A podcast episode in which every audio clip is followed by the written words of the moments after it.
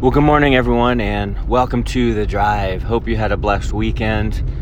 Um, I know it was good. Uh, on Sunday, usually I, we try to pack Sundays out because of, you know, church. Me and my family, we go early, and my wife practices for worship, and uh, I do a couple things around the church over there pretty early. Um, but it was a blessing uh, at church to see everyone, and it was a blessing afterwards because I know next Sunday it's it's full, it's packed with ministry stuff. But uh, this last Sunday was nice because we went home and we ate, and the family watched a movie together, and so it was just nice to relax. It's good to plan ahead and figure out okay when can i actually rest? When can i actually connect with my family? Or sometimes reconnect you know with with your loved ones if it's been just a busy a busy time. Um, so anyway we are back to monday the beginning of the week and uh, as we're going through romans this one verse just it reminds me of the book of james this one verse because it's so simple yet direct yet profound. And i really love it. Let me uh let me get to it. And i'm about to get to a stop sign so i can read it. All right. The drive. And it's romans 12 9 let love be without hypocrisy. Abhor what is evil cling to what is good. Isn't that so simple? It's so simple, it's so straightforward, yet it's so incredibly profound. Um, let's look at this, let's kind of break this down, right? Now, the first thing is let love be without hypocrisy. Right, love and hypocrisy shouldn't shouldn't commingle, right? They should, they don't really, and they shouldn't go together. Um, if you love someone, you're not going to be a hypocrite towards them. It's like, I, I, don't know, it's like when you're younger, or when I was younger, I'm older now, I'm 43, but when I was younger, it was like people would tell you, yeah, don't smoke as they were smoking a cigarette, you know, or something. Don't, don't, don't do this because they were doing it, you know, and that's, that's hypocrisy. They're telling you one thing, they're doing another. Um, or they, they promise you things and they seem a certain way outwardly, but inwardly, they're totally different a person can look so friendly and great and wonderful, but then their motives, their hidden secret motives, could be incredibly um, bad, you know. And, and Jesus had Jesus had some choice words, man, for the religious leaders. One of his favorite rebukes was "You hypocrites," and even John the Baptist um, echoed that sentiment when he first came on the scene in the Jordan River baptizing people. And, and so the religious leaders, uh, in a large part, a large degree, were hypocrites. They, they looked good, they looked spiritual, they pray loud, they, they tithed their spices and different things, and, and so they looked the part. They really did look the part. You know? But the problem was their hearts were far from God. So even though they looked spiritual, they were totally ungodly. And you know, I don't want this for myself. You know, I, I don't want this for my fellow believers to, to be just fake, to be just one way on the outside and another way on the inside. And you know, this this kind of what we talked about um, on Sunday as we are going through Jonah 2, uh, 2 was that, eh, you know, at funerals, you don't talk, really talk about how much the person accumulated. What you talk about is a person's character. And character matters. And so, how do we love without hypocrisy? Well, um, Paul, as he's writing Romans, really explains it. And he explains it so simply but it's so true. And I know you guys can relate. He says, Let love be without hypocrisy, right? He says, Abhor or hate what is evil. That's some good advice, right? I mean, that's biblical truth, but that's also some good advice. Hate what is evil. But in order for you and I to hate what is evil, first we have to recognize it is evil. And that's the thing with our society, with the world today, right? People call evil good and good evil. And so it's really mixed up. And so without biblical discernment, people aren't going to know what is good, what is evil, what is right, what is wrong. Why should anything be wrong? Why shouldn't I just do what I want to do? If it feels good, why can't I just do it? If it makes me happy, then I'm just going to do it. I don't care. And so our, our world, the viewpoint, worldview, it's so mixed up when it comes to the state of things in today's day. People don't know anymore. And that that's what uh, that's where the Bible is so incredibly God's word is so incredibly clear on what is good and what is evil. It's very clear.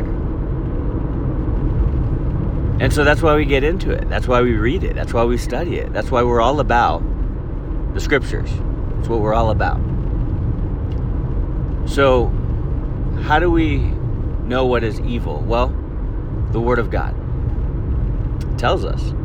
It tells us like the works of the flesh. It tells us about the enemy trying to attack us, right? And, the various ways that he tries to get into our minds and discourage us. It tells us um, the state of affairs in the world and how the world system, if you will, is totally against the Lord and the things of God.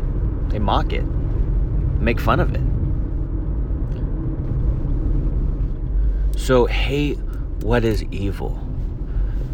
And that's the thing, you guys. Compromise comes when we accept evil here, accept a little evil there, um, compromise here, compromise there. You know, uh, use every single liberty that we think that we have. And Into all the literary, all the liberties being used equals ungodliness. You know, it just it can happen slowly, but we don't want to love evil or even like it but abhor it, like hate it, detest it. And that's the problem with unbelievers. They love their sin, right? They love their sin so much that they're unwilling to let go of it. They're unwilling to repent. They're unwilling to turn from their evil ways. And that's why they don't want to accept the Lord. But little do they know, you know, when they accept Christ, everything changes. There's this amazing transformative thing that happens. And you guys know if you're a believer, this is powerful and this is amazing. This is like, this is where you want to be. But it's that willingness, it's that heart to realize, yeah, what I'm doing is wrong. It's evil, and I do not want to do it anymore. I hate it. And as you walk with the Lord, He slowly refines you, He teaches you like what is bad, what is good. Like when I first came to the Lord, it was a constant. Um, I was constantly being taught what to do and what not to do. Because uh, at first I was like, okay, I am a believer. I love God. I, you know, I accept Christ. I'm walking with Him. I'm saved. I get it. I love the Word. But now, like, how do I act? you know, you know, I wasn't really sure. I was kind of like just hanging around, you know, other Christians and believers, looking at them, being like, okay, how do they act? what's okay to do and to not do as you know, as far as being a Christian? I was trying to figure out what what what is evil, and how do I resist it? And it was a process, right? Refinement. Refinement is a lifelong process, but I was learning and I was growing in discerning what is evil what was evil and what was good. And the Word of God is a great clarifier when it comes to that, right? It's a great clarifier. It's like a magnifying glass. It magnifies what is not good and what is good, what is not of God and what is of God. And also, seeking the Lord will bring clarity on the decisions that you have to make on a day to day basis. Maybe there's a temptation to do something that you know you shouldn't do like, oh, I really want to do that. I think that'd be beneficial for me, but I know it would not be godly. Therefore, it really is not beneficial spiritually speaking, you know? But hate what is evil, abhor what is evil. And I love the last part, short sentence cling to what is good. Cling to what is good. I love that.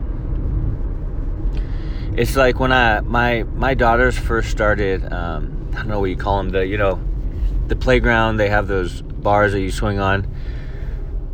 One hand after the other. And I remember when, uh, specifically when Hannah started doing that, she would she would hold those things. She said, "Daddy, Daddy, hold me," and I would have to hold her as she, you know, went across the bars. Uh, and so, um, one hand over the other, over the other, but she didn't want to do it without me holding her. Right? I was clinging to her, and because she was afraid she was going to fall. Right? Uh, but there came a time where I was like, "Okay, I'm not going to cry." when it happened, because she basically did it, and she went all the way across from one side to the other and she swung all the way across and she clung to those bars like crazy.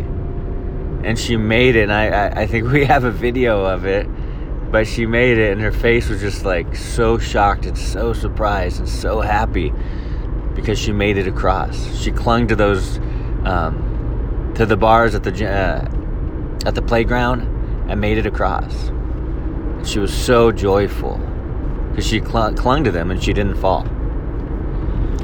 And so that's the thing, you guys. We want to cling to what? To what is good. Cling to the Lord. And then what is the result going to be? Well, we're not going to fall. We're going to be okay. Don't cling to what is evil. It doesn't say that. Don't cling to compromise. Don't cling to complacency. Cling to the Lord. Because He is good.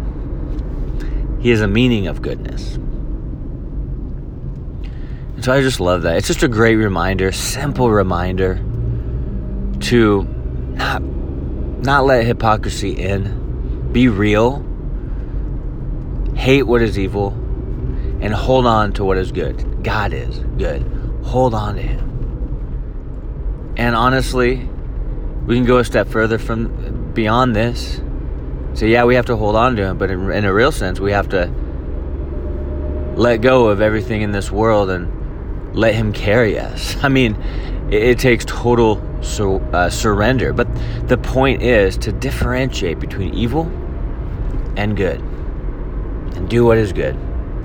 Amen. God bless you guys, and I hope you have an amazing day, and we'll talk to you next time.